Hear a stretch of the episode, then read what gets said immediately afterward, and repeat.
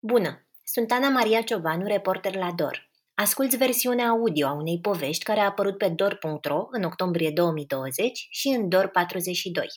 Se numește Ca femeie romă ești mereu între două lumi. Dacă o să găsești că povestea ți-a făcut plăcere sau dacă te-a ajutat să înțelegi mai bine lumea în care trăim, ne-ar bucura mult să ne susții. Susținerea comunității e cea mai importantă resursă pentru jurnalismul DOR. Alege forma de susținere care ți se potrivește pe dor.ro susține. Ca femeie romă ești mereu între două lumi. Când ești gagio, adică nu ești rom, și te contrazici online sau cu prietenii pe tema discriminării romilor, simți un val chimic de bine. Ai pus umărul la a transmite mesajul public că discriminarea nu este tolerabilă social. Ai fost empatic și altruist, iar asta temperează stresul inițial de a fi contra opiniei dominante a românilor că romii au prea multe drepturi. Ai trăit o mică furtună în acea interacțiune, din care ai ieșit totuși cu o stare de bine. Dar asta nu e ce trăiește Ancanica, care în 35 de ani a auzit deseori lucruri negative despre etnia ei. Imaginează-ți să trăiești zilnic un asalt continuu de stimul negative asupra creierului. Nu meriți, nu avem încredere în tine. Nu te vrem aici. Îți cuprind tot corpul, cu nod în gât, cu tremurat, cu furie, cu plâns pe care îl înghiți. Imaginează-ți. Sora ta cea mare vine de la școală supărată. Învățătoarea a împărțit bomboane și ei nu i-a dat, pentru că e țigancă. Tatăl tău e nevoit să o ia uneori pe mama cu el ca să obțină o lucrare în construcții, pentru că ea e albă și blondă, deci e mai de încredere ții un training antidiscriminare pentru polițiști, iar unul dintre ei spune că locurile speciale pentru romi la licee și facultăți sunt nedrepte. Au mai multe drepturi ca noi, insistă. Tu ai urmat liceul pe un loc pentru romi. Încerci să explici de ce nu e așa și te face proastă. Colega ta de birou îți povestește că era la coadă la măcelărie cu mătușa ei și așteptau să plătească carnea tocată. Un alt client le-a strigat că s-au băgat în față și nu s-a lăsat nici când vânzătoarea l-a contrazis. Lăsați-mă coaste! O contabilă te bănuiește că nu înțelegi o factură și încearcă să te păcălească. Izbucnești. Am mai mult în școală ca tine și mă piși pe tine. Îi confirm toate stereotipurile, dar uneori nu mai poți să te controlezi. O adolescentă îți povestește că profesorul ei a făcut o afirmație rasistă, iar ea s-a ridicat în picioare și a spus că e de etnie romă și o deranjează. Încurcat, cadrul didactic i-a răspuns mieros. Noi toți o să te susținem. De parcă etnia voastră e o dizabilitate.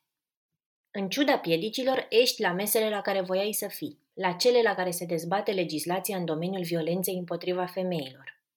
Auzi ocazional că așa e la romi le scapă pentru că nu-și imaginează despre tine că ai fi romă, de vreme ce sunteți la aceeași masă. Respiri ca să controlezi furia. Spui din nou ce spui de ani de zile. Studiile arată că violența împotriva femeilor nu este procentual mai mare în comunitatea romă. Violența nu are etnie decât în relație cu autoritățile care o consideră parte din cultura ta. Îi faci să se simtă inconfortabil. Le evidențiezi prejudecățile. Ieși în stradă și le pui pe pancarte. Violența nu are culoare. O violatorii în tu. Violatorul ești tu. Imaginează-ți că și în comunitățile rome în care lucrezi ca activistă, bărbații te privesc cu suspiciune.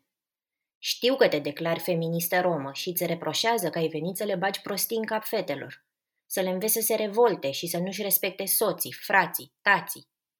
Le înțelegi temerile și de ce ei consideră că le contrazici valorile dar ești acolo să le dai curaj și încredere femeilor rome să vorbească. Știi ce le așteaptă de-a lungul vieții și vrei să le arăți că nu sunt singure. Nu e ușor nici în comunitatea de activiști pentru drepturile romilor, pentru că vorbești despre discriminarea femeilor rome, inclusiv a celor care au o altă orientare sexuală decât cea heterosexuală, pentru că respingi practica căsătorilor timpurii. Pe unii îi vezi că se ridică și pleacă de la conferințe pentru că nu vor să-ți audă mesajul. Alții vorbesc tare și te întrerup constant ca să nu ai o voce. Îți rămâne familia care fugi, însă și acolo e uneori tensiune. Tatăl tău a simțit povara etniei de mic și a decis să o lase în urmă, trăind ca majoritarii și visând la altceva decât sărăcie și marginalizare pentru fetele lui. Iar tu? După ce ai făcut tot ce nu le-a fost accesibil lor, facultate, job bine plătit, te-ai întors să lucrezi în comunități sărace. Să faceți sarmale împreună. Să forțezi ușile spitalelor care le refuză dreptul la sănătate reproductivă. Să educi tinerele rome să fie conștiente de sistemele de opresiune și să li se împotrivească. Să le vorbești despre sex când nimeni nu o face. Știi că toate momentele de discriminare vor veni cu nod în gât, cu tremurat, cu furie, pentru că rasismul te încarcă, pentru că e despre tine ca om, ca femeie, pentru că e despre familia și cultura ta. Ai atâtea roluri în care simți opresiunea. Activista, femeia, Roma, fica, sora, iubita, colega, prietena, salvatoarea care caută mereu soluții. Cum faci să le accepti, dar să nu le lași pe niciunele să te înghită? Canapeaua din biroul ONG-ului Eromnia e locul în care Anca Nica povestește cu cele patru colege când îi se umple paharul. Au și un banc preferat despre canapele. O femeie voia să-și cumpere o canapea. Se duce la magazin, alege una și îl întreabă pe vânzător. E bună în cap șase oameni pe ea? Vânzătorul îi zice. Da, doamne, e foarte bună, în cap șase oameni fără probleme. Femeia. Și acum de unde dracu iau eu șase oameni fără probleme? Anca coordonează Departamentul de Femei Rome și Participare din cadrul asociației.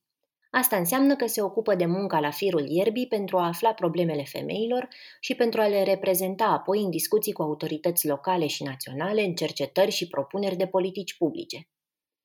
Și-a petrecut ultimii șase ani în navete la Valea Seacă, un sat de lângă Bacău, cu o comunitate de peste 1500 de romi, unde vrea să le sprijine pe femei să-și conștientizeze drepturile și să aibă curaj să le revendice.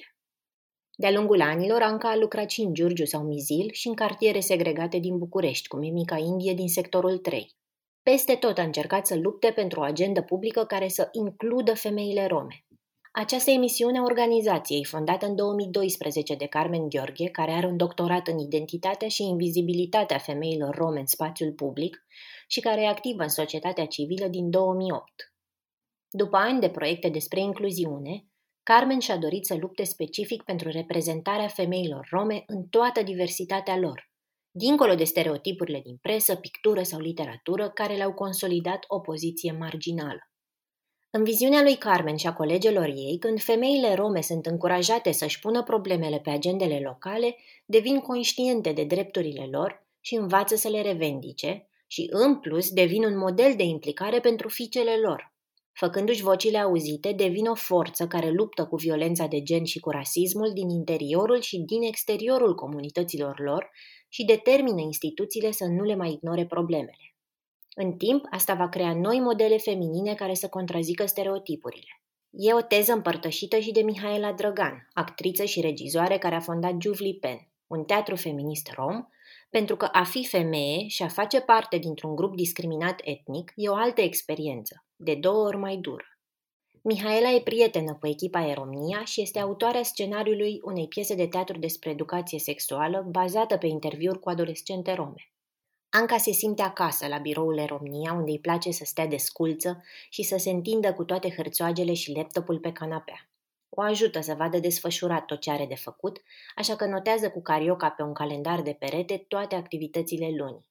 Îi e drag spațiul pe care și l-au construit în apartamentul cu două camere și bucătărie, frigiderul cu poze de la petreceri și din deplasări, magneții cu mesaje ca Masturbation never breaks your heart sau My Pussy, My Choice, păpușa îmbrăcată în port tradițional, foaia de deasupra chiuvetei pe care ea a scris într-o zi, nu mai lăsați vase nespălate, că nu e bine. Aici le prinde noaptea când scriu cereri de finanțare sau raportări pentru banii cheltuiți. Aici se machează sau își împletesc părul dacă pleacă la un eveniment. Aici plâng când le copleșesc problemele femeilor cu care lucrează. Dar Anca se simte cel mai împlinită când e în mijlocul problemelor și bobinează sarmale alături de femeile din comunitate, în timp ce vorbesc despre poștașul care le cere bani ca să le dea alocațiile la timp sau despre poliția care le ignoră când reclamă probleme când adună comunitatea la o piesă de teatru despre rasismul din școală, scrisă de o adolescentă din grupul de tineri, și mănâncă și petrec, dar în același timp dezbat și conflicte între fiice și părinți, importanța educației și barierele din familiile care nu își susțin copiii să-și continue studiile. Eu merg în comunități unde nu există acces la apă și la locuințe adecvate, unde femeile resimt presiunea patriarhatului atât în interiorul comunității cât și în exterior și unde se confruntă cu rasism și sărăcie, spune Anca. Fac asta pentru că îmi doresc să existe fete și femei care să lupte pentru drepturile lor acolo, Femeile ne fac agenda și ne-au deturnat de multe ori programul, adaugă, referindu-se la faptul că degeaba te duci într-o comunitate să discuți despre educație sexuală, când ele îți vor vorbi despre cum nu mai suportă noroiul, căpușele, puricii, iarba necosită, șerpii sau lipsa accesului la apă potabilă. Și cele de mai sus sunt probleme feministe, iar asta e o lecție pe care Romnia a învățat-o ascultând. Femeile sunt cele care spală hainele și pantofii familiei, cele care trebuie să igienizeze locuințele, să culeagă căpușele și să omoare șerpii. Dacă mediul le e potrivnic și le îngreunează infinit munca domestică, asta e o agendă feministă. Pe lista victoriilor în România de până acum sunt înființarea unor centre pentru femei și tineret în comunitățile rome din Valea Seacă și Mizil, asfaltarea străzilor din Mica Indie și începerea lucrărilor de canalizare în comunitatea din Mizil. A rămas emblematică pentru ele scena când a venit primarul în comunitatea de rom din Mizil, în care lucrează din 2013, să stea de vorbă despre problemele lor, iar bărbații l-au înconjurat. Femeile tocmai veneau de la munca pe care o fac pentru ajutorul social, înarmate cu mături și furci. Dați-vă la o parte, că noi știm, noi am fost la ședințe, au strigat, iar bărbații au făcut un pas în spate și le-au lăsat să vorbească. Dincolo de mersul în comunități, Anca reprezintă România în coalițiile de ONG-uri care contribuie la schimbarea legislației în domeniul egalității de șanse și al violenței de gen. Asta înseamnă ore în șir de mese rotunde și conferințe la care România și aduce contribuția pentru a reprezenta vocea femeilor rome cu exemple punctuale. Suni la 112 că ai fost lovită de partener și după ce aud adresa și știu că ești într-o comunitate de romi, nu vine nimeni. Ești minoră și ai fost violată, iar familia agresorului face presiuni să te ia de nevastă. Poliția așteaptă să vadă dacă totuși vă împăcați. În ultimii 25 de ani, femeile au fost reprezentate în discuțiile despre minoritatea romă de voci precum cea a Nicoletei Bițu, care a susținut întotdeauna că activismul pentru păstrarea identității culturale nu justifică ignorarea drepturilor femeilor. Nicoleta s-a străduit să introducă feminismul rom pe agendele europene, implicându-se în coaliții de organizații internaționale și a vorbit despre discriminarea lor în mediul academic și politic. Munca Romnia din ultimii opt ani vine din aceeași filozofie de rezistență, dar cu o energie proaspătă și cu un ritm de lucru greu de susținut, combinând munca la firul ierbii cu advocacy și protest și conectându-și activitatea cu discursuri existente deja în societate despre feminism. Încearcă să nu lipsească de la nicio dezbatere publică despre drepturile femeilor, segregare școlară, sănătate, minorități sexuale, drept la locuire. Publică articole despre experiența lor și cercetări academice în colaborare cu organizații solidare cu cauza lor, cum ar fi Centrul Filia. E o luptă ca să ocupăm toate aceste spații în care femeile rome nu au existat până acum, spune Anca. Să nu vorbească doar feministele albe despre problemele femeilor rome, să vorbim și noi din interior. În ultimele șapte luni, Anca și echipa au trebuit să mute toate aceste eforturi online. Le era dor de teren și una de cealaltă și simțeau, ca mai toată lumea care a putut munci de acasă, oboseala regimului cazon de dezbateri și grupuri de lucru în platforme video. Se simțeau copleșite când vorbeau la telefon cu femeile cu care lucrează. Cum să le spună să se spele des pe mâini când multe nu au acces la apă? Cum să le roage să stea în casă când lipsa muncii cu ziua sau a plecatului în străinătate înseamnă foame pentru copiii lor? Au strâns donații și au distribuit pentru o sută de familii din Mizil și Valea Seacă mii de măști și mănuși, o tonă de cartofi și sute de kilograme de carne, pâini, lapte, mălai sau ulei. Și-au promis una celeilalte să facă cât pot, să nu se expună, pentru că e un an complicat și e important să nu cadă toate în câteva săptămâni de muncă continuă. Din vară au revenit la birou, cu măști înflorate și dezinfectat clanțele. Conferințele au rămas tot online, dar măcar ele erau împreună. Eromnia e spațiul sigur în care pot să refulez, să plâng, să înjur, să țip. Pot să spun fără să mă simt judecată și fără presiunea de a lua decizii. Spunea Anca despre suroritatea care s-a țesut în echipa lor și care a ajuns să fie un principiu de bază în munca lor. Dar nu e ușor. Mă descarc eu, se încarcă Carmen. Sau se descarcă Aldeza și mă încarc eu. Apoi să zicem că am scos tot. Plec noaptea de la birou, urc în taxi și șoferul zice ceva de țigani. Sau vezi la televizor că focarele sunt vina romilor care nu respectă regulile. Nu se termină niciodată. Anca s-a născut în București și a crescut alături de alte patru surori și un frate, la bloc, cu românii. Tatăl ei lucra în construcții și își dorea mult ca fetele lui să facă școală și să nu depindă de nimeni. Oricât de târziu venea de la muncă, le cerea caietele. Le spunea să se îmbrace frumos, să schimbe o fustă dacă o mai purtaseră cu o zi în urmă. Soției îi spunea același lucru, să fie elegantă când se duce la școală, să nu le facă rău copiilor. Pe atunci Anca nu vedea răul de care părinții ei voiau să oferească. Nu vedea că blocul, cartierul de români, școala, serviciul, toate erau instrumente care să-i țină pe copii cât mai departe de experiența părinților.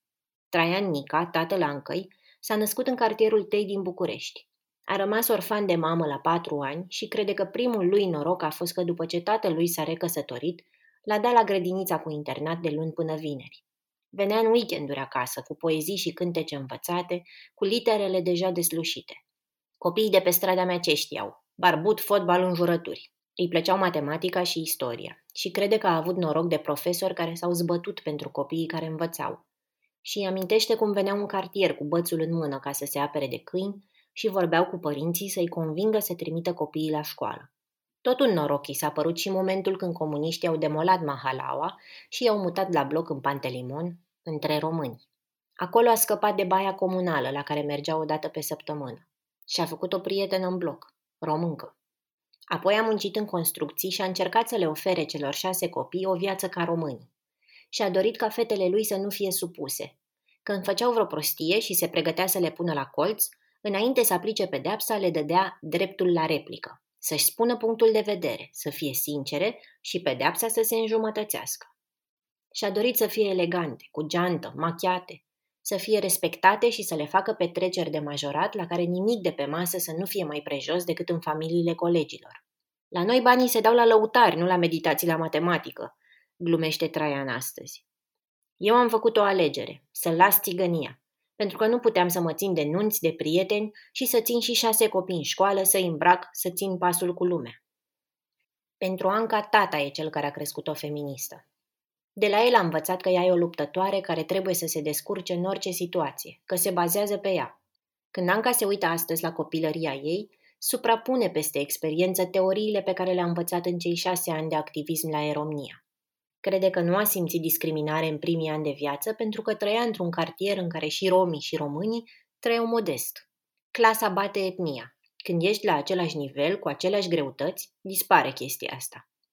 A învățat un pic de romanii de la bunicul ei și știe că părinții nu au vorbit în casă pentru că nu voiau ca româna să le fie limba a doua, să pornească în viață cu dezavantajul unui accent.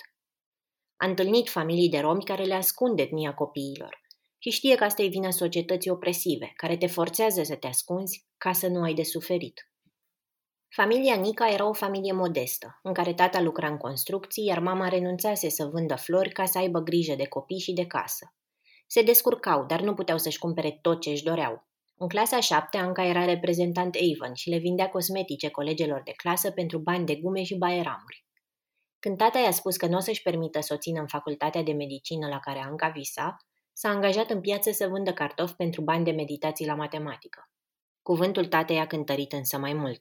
Mai bine te joci cu cifrele, nu cu viețile oamenilor, i-a spus el și a convins-o să se înscrie la Școala Superioară Comercială Nicolae Crețulescu. Erau puține locuri, Anca avea media peste 8,50, dar pentru că era concurența foarte mare și ultimele medii de admitere porneau de la 9, s-a înscris pe locurile pentru romi. E o poveste care e dragă tatei, că diriginta nu o credea că e romă și că a fost nevoie să vină el la școală ca să se convingă. E confirmarea luptei lui de a nu exista diferențe între copiii lui și ceilalți. Tatei i-a plăcut și că directorul liceului i-a spus Ancăi la înscriere. Buburuzo, dacă nu înveți și nu ridici media după primul semestru, spun cărțile în brațe și zbor din liceul meu. Din punctul lui Traian de vedere, ambiționarea a funcționat. Fata a intrat ultima și a terminat în primii 25. Dar Anca de la 14 ani a fost îngrozită. Învăța până la 3 dimineața, de groază că va fi dat afară și că se va face de râs. Dacă ar auzi de o astfel de scenă astăzi, s-ar gândi automat că doar romilor li se ține un astfel de discurs mobilizator, ca și cum le-ar face cineva o favoare că îi primește și trebuie să aibă grijă să nu dezamăgească. Clar ar intra cu scandal peste un astfel de director. I-aș da foc, spune. După BAC, Anca a vrut să dea la Facultatea de Științe Politice, dar tatăl ei s-a opus încă o dată. Supărată s-a dus la admitere la ASE, unde și-o dorea el, și a avut grijă să pice examenul. S-a angajat la un fast food de cartier, unde la început a vândut burgeri și în scurt timp a ajuns să țină contabilitatea primară și să-și ajute șeful să mai deschidă alte două locații. Și-a angajat apoi și surorile acolo. În anul următor a intrat la Facultatea de Administrație și Afaceri la Universitatea din București. S-a dus doar în sesiune și i s-a părut destul de ușor. În paralel făcea de toate. Vindea parfumuri, haine, aur. Plecase de acasă și locuia la părinții iubitului, așa că trebuia să câștige. Era nevoie de bani în casă.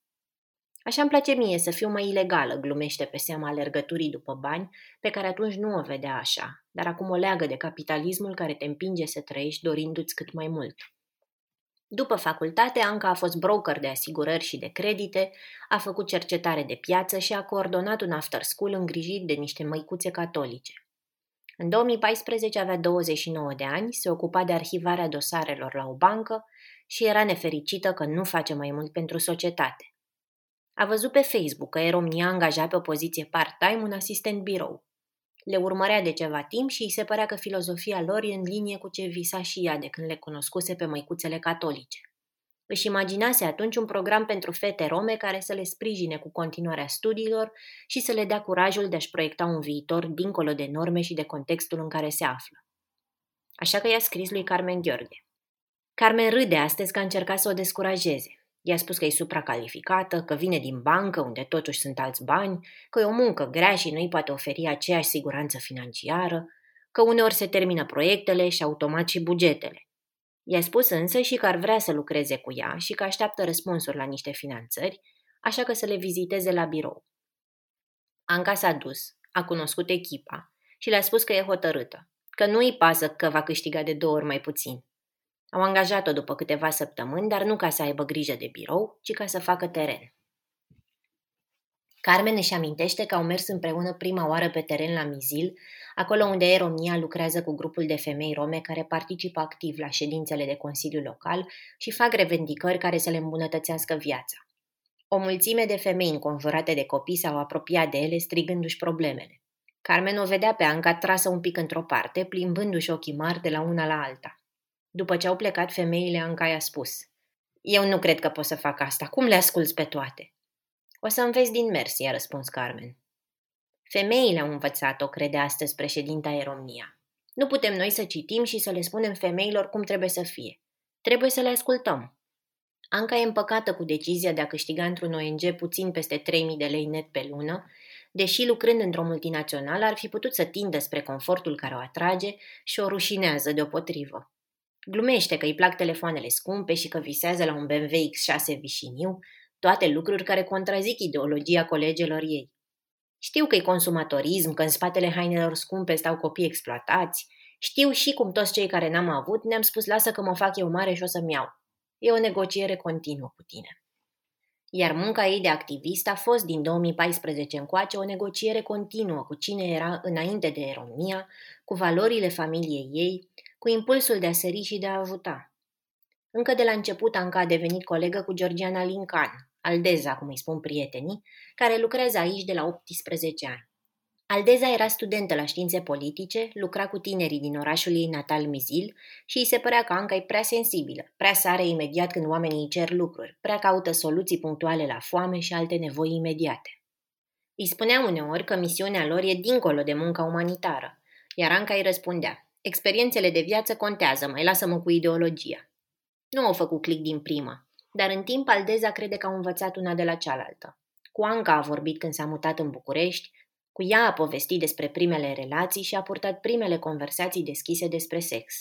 Eu nu eram obișnuită să vorbesc cu colegele mele de liceu, nu eram foarte deschisă. Și la început glumeam, a, oleu, iar vine Anca și ne zice ceva de sex. Dar m-a ajutat să mă deschid și eu. Aldeza și Carmen cred că Anca e cea mai umanitară dintre ele. Sare imediat să rezolve orice problemă, chiar dacă ele îi mai spun să pună limite și să le explice oamenilor că nu e ok să o sune seara târziu, că nu e responsabilitatea ei să rezolve tot. Anca pune accent pe dezvoltarea relațiilor personale, spune Aldeza. Eu mă chestionam mereu. Cât de apropiată pot să fiu? Cum iau decizii dacă sunt atât de investită în relație? De la ea am învățat să mă apropii mai mult. E adevărat, plecam plângând de la Valea Seacă și descărcam tot căcatul cu colegele mele, spunea Anca. În primii ani mergea acolo împreună cu Andreea Bragă de la Centrul Filia, care începuse acolo un proiect, pentru că e satul natal al părinților ei. Amândouă își cheltuiau diurnele și veneau cu bani de acasă ca să le cumpere dulciuri și sucuri copiilor. Plângeau în mașină în drum spre capitală și simțeau mereu că nu e suficient. Soluția strategică pe care a propus-o Anca în 2018, după ce a văzut că e copleșită și că risipește resurse pe dulciuri, a fost înființarea unui spațiu care să ofere o masă caldă celor nevoiași. A urmat aproape un an de discutat în echipă dacă e o idee bună. În deplasările ei vedea familii la limita supraviețuirii, dar și romi care o duceau mai bine și care voiau să se implice, inclusiv din convingere religioasă.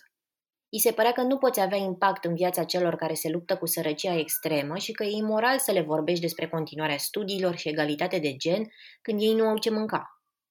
Dar și să cumperi și să renovezi o casă, să asigure alimente de bază din care femeile voluntare să gătească pentru cei mai nevoiași implicau o mulțime de costuri care au trebuit analizate. Carmen își amintește că era temătoare, atât din cauza banilor, dar mai ales pentru că nu voia să transforme munca lor într-un serviciu social care să accentueze relațiile de putere dintre ele și comunitate. Vorbesc deseori despre cum ele, chiar dacă sunt rome, sunt totuși niște femei cu facultate de la București, care vin în comunitate și se întorc apoi la viețile lor. Carmen nu voia să piardă conversațiile oneste cu femeile. Își dorea ca ele să aibă curajul să le contrazică sau să le vorbească despre probleme, fără să se teamă că vor rămâne fără mâncare. Au decis în echipă că vor înființa centrul pentru că mesele calde nu vor fi un serviciu social pe care îl oferă, ci o formă de a responsabiliza și de a uni comunitatea, de a țese această suroritate în care cele care pot și vor le sprijină pe cele care au nevoie. Femeile să țină cheia, ele să decidă cum își folosesc biroul și să simtă că e al lor. L-au amenajat într-o casă veche din sat pe care au renovat-o împreună cu femeile și partenerii lor, și l-au inaugurat la sfârșitul lui 2018 împodobit cu un banner pe care scrie Biroul Femeilor. În pandemie, ideea aceasta de ajutor reciproc în comunitate s-a dovedit a fi câștigătoare, pentru că femeile au continuat să gătească, chiar dacă echipa Aeromnia nu mai putea să facă deplasări. De aceea, dacă o întreb pe Anca cum arată succesul în munca ei, Cipi e unul dintre răspunsuri. Cipi e femeia care gătește de două ori pe săptămână, iar de când întâlnirile la birou nu mai sunt sigure din cauza creșterii cazurilor, distribuie mâncare ajutată de soțul ei. Pentru că e penticostală și crede că Dumnezeu lucrează prin Anca, Cipi găsește singură oameni care vor să dăruiască mese de dragoste, așa cum se numesc mesele caritabile în această confesiune, și strânge fonduri ca să-și continue misiunea. Zeci de femei din Valea Seacă i-au simțit lipsa încă în 2020 iar printre ele poate cel mai abitir s-a luptat cu dorul Elisa Dinu, care are 20 de ani și a abandonat recent școala post-liceală sanitară pe care o începuse la Bacău. S-a temut de practica în spital în plină pandemie și a ales să fie acasă lângă ei. Apoi coronavirusul i-a răpit amândoi bunicii și a știut că nu se va mai întoarce la școală. Încă i-a părut rău de abandon și a fost alături cu telefoane. I-a propus un post de lucrător cu tineri în cadrul Eromnia pentru că Elisa a participat la toate discuțiile despre egalitate de gen, hărțuire sau violență, a organizat un flash mob în Valea Seacă în care a scandat alături de prietenii ei, în română și în romanii, nu vrem flori, vrem solidaritate. Cade una, cădem toate. Nu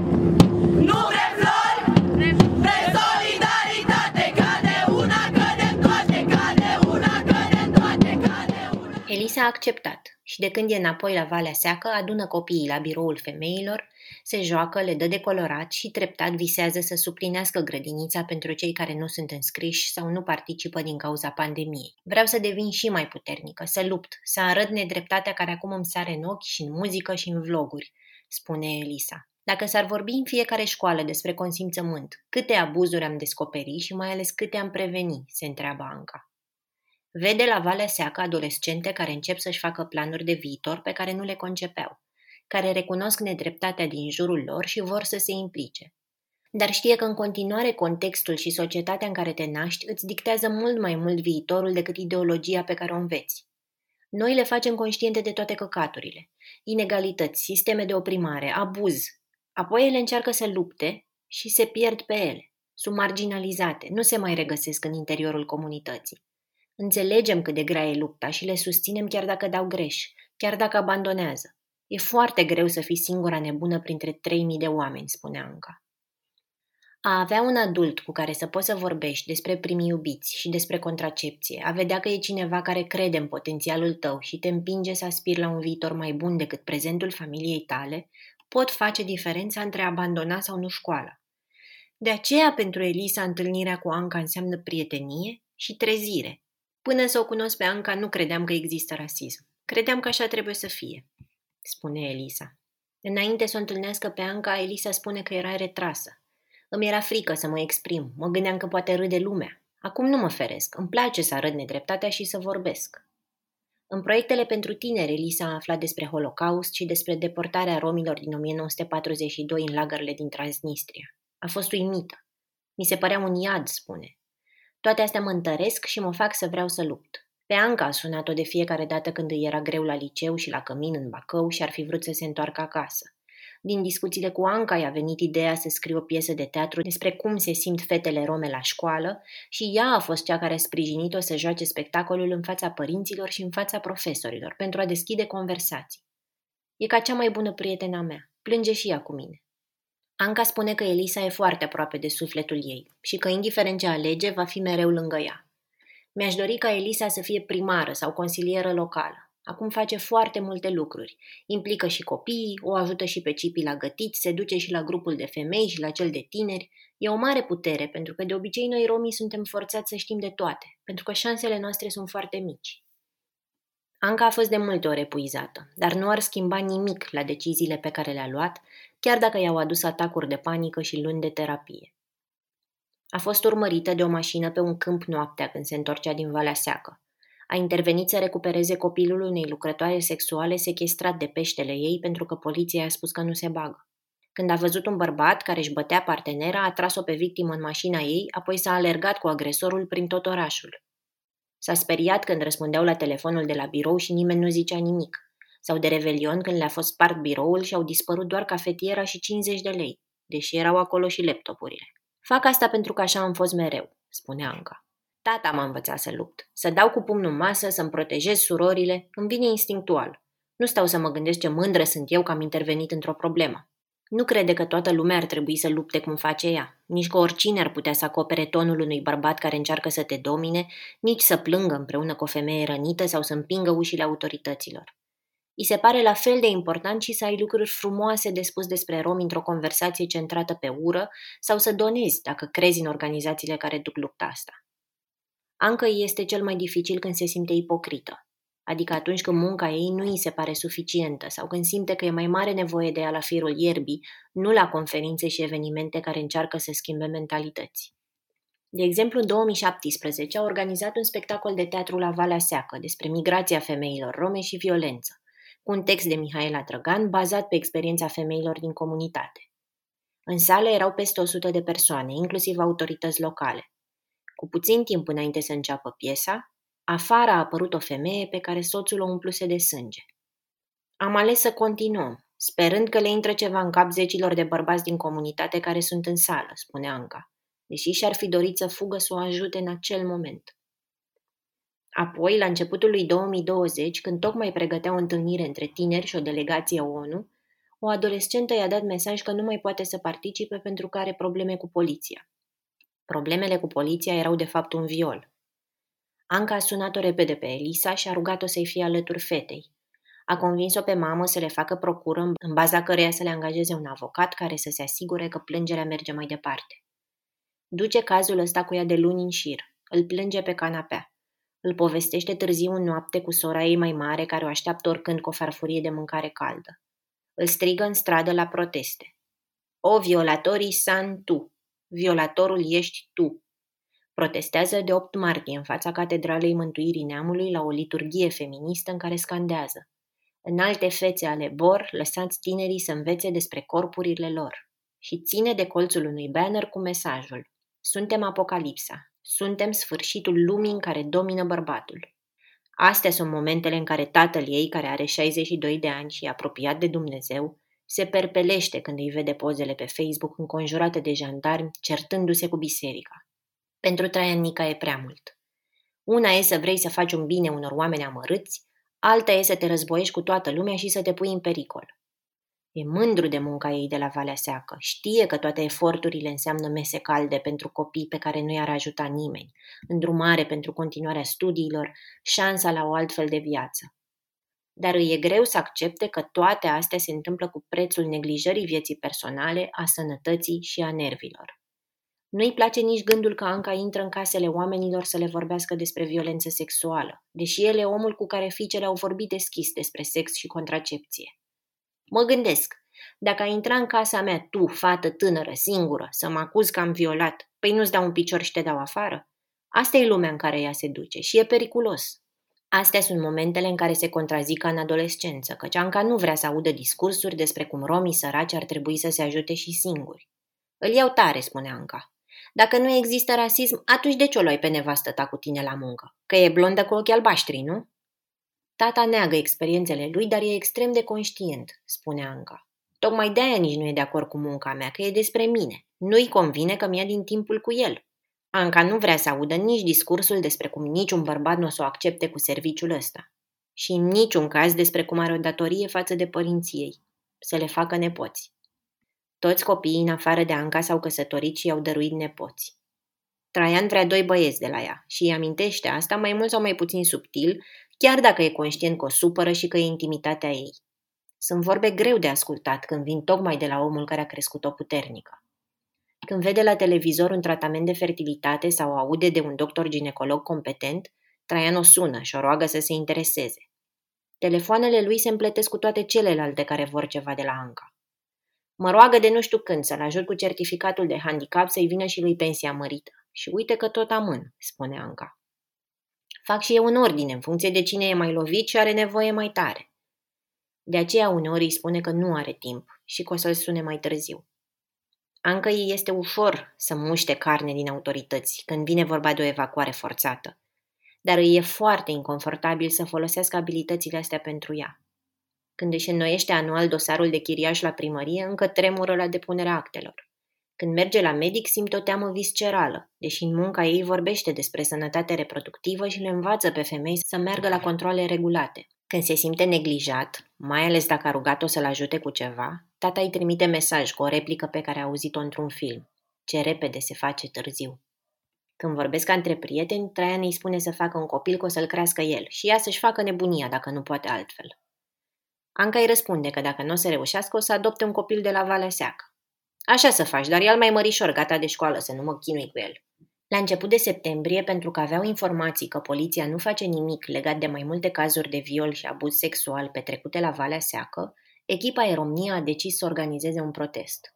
Au închiriat un microbuz, au strâns voluntari adolescenți și alți ong solidari și au aterizat într-un grup de 20 de persoane în fața secției de poliție din sat.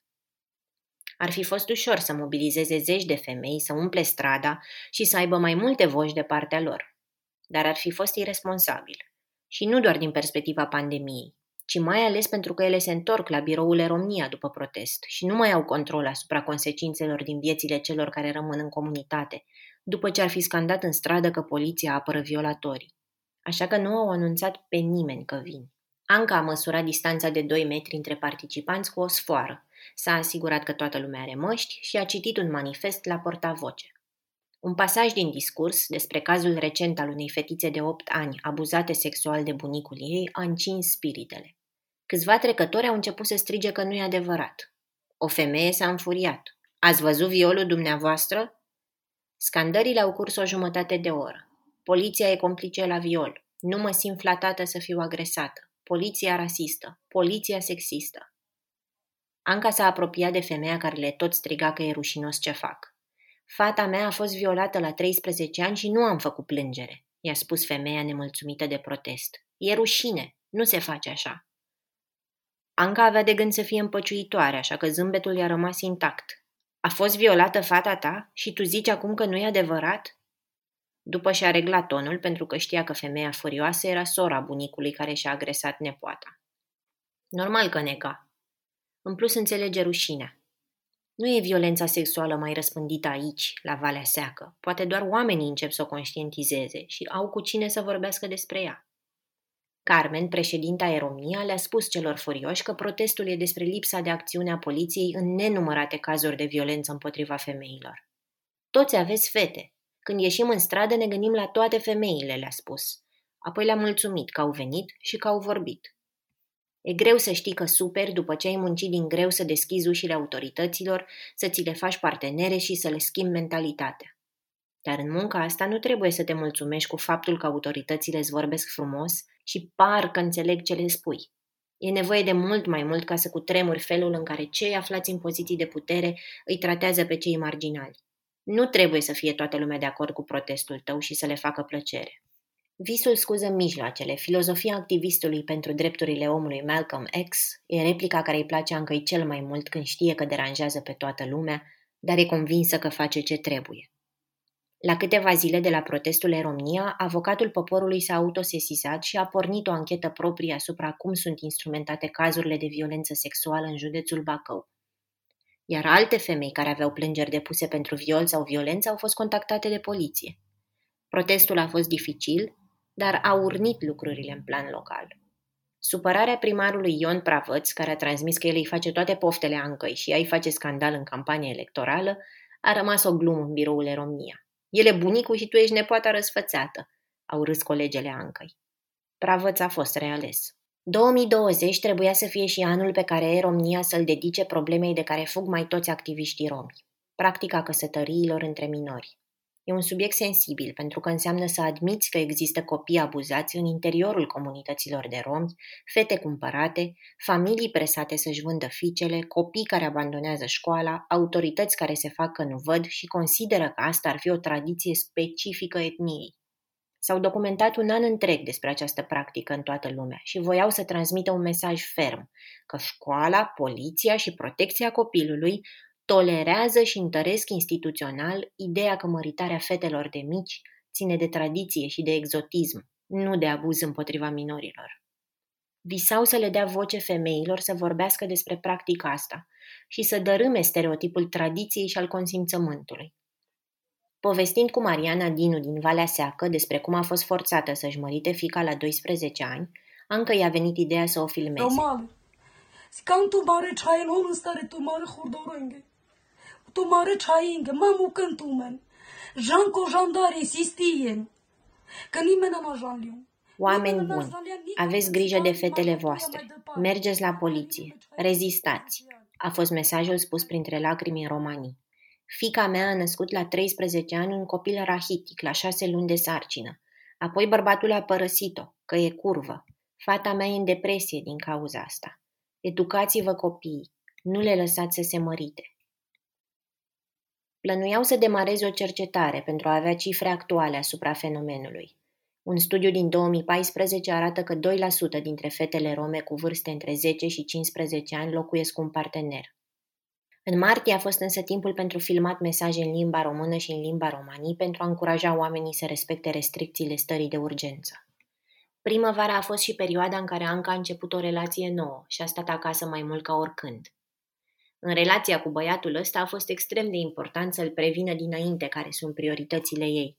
Familia mea e pe primul loc, apoi prietenele mele. Dacă zici ceva de ele, e ca și cum îi spune de surorile mele. Și munca mea. Dacă mă vrei așa, bine. Pentru că lucrurile au curs bine, Anca și-a dat seama cât de mult își dorește un copil acum.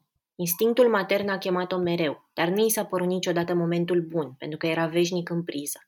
A început să meargă la analize medicale și dacă va rămâne însărcinată, spune că o să-și dea voie să ia o pauză. Deși pandemia le împiedică să fie pe teren pe cât de mult și-ar dori, echipa Eromnia e împăcată că grupurile de inițiativă ale femeilor funcționează și fără prezența lor, mulțumită celor care și-au asumat poziția de facilitatoare locale care le țin la curent cu tot ce se întâmplă. Femeile sună când au nevoie de ajutor sau să fie ascultate, iar ele au reușit până acum să trimită constant alimente de bază, dezinfectanți și măști în Valea Seacă, Giurgiu și Mizil. Dar fix când lucrurile parcă se așează, apare o nouă nevoie. Toamna aceasta furia încă i-a venit de la cazul Floricăi Moldovan, o femeie care a fost lovită în 2019 de un șofer în autogara Zalău, apoi jignită de operatorul 112 cu replici ca încheie cu țigănia asta și nu mai urla sau vorbiți ca ciorile. Timp de un an, Eromnia a adunat donații, iar în toamna lui 2020 aveau suma necesară pentru o casă. Noi nu cumpărăm case, spune Anca, dar această femeie era multiplu discriminată și nu avea nicio șansă. E un exemplu evident pentru cum o femeie romă nu își poate găsi locul pe lume. După ce i-au găsit o casă în octombrie, primarul din satul respectiv a început să pună presiuni pe vânzătoare să nu încheie contractul și în paralel să dea telefoane de amenințare la Eromnia, agitat că nu vor o țigancă în comunitatea lor. Carmen Gheorghe s-a dus personal în sat să aplaneze spiritele și a reușit să cumpere casa în coproprietate Eromnia și Florica pentru un plus de încredere în fața comunității. De aici încolo urmează o lungă muncă de a se asigura că Florica va fi bine primită. Când aud că feministele sunt frustrate, nu mă frustrez. E adevărat, spune Anca. Dar furia mă ajută să găsesc soluții. Din poziția asta reacționezi când mass media îți spune că romii nu respectă restricțiile pandemiei, când taximetristul se plânge că nu vă suportă, când polițistul știe că violatorul face presiuni să te ia de nevastă și se face că nu vede, când gagii spun că nu vreți să vă integrați sau că exagerați. Astea sunt momentele când îți dai seama că suntem în 2020, dar de fapt suntem atât de aproape de momentul imediat după încheierea sclaviei romilor. Teoretic liberi, practic nu ești primit nicăieri.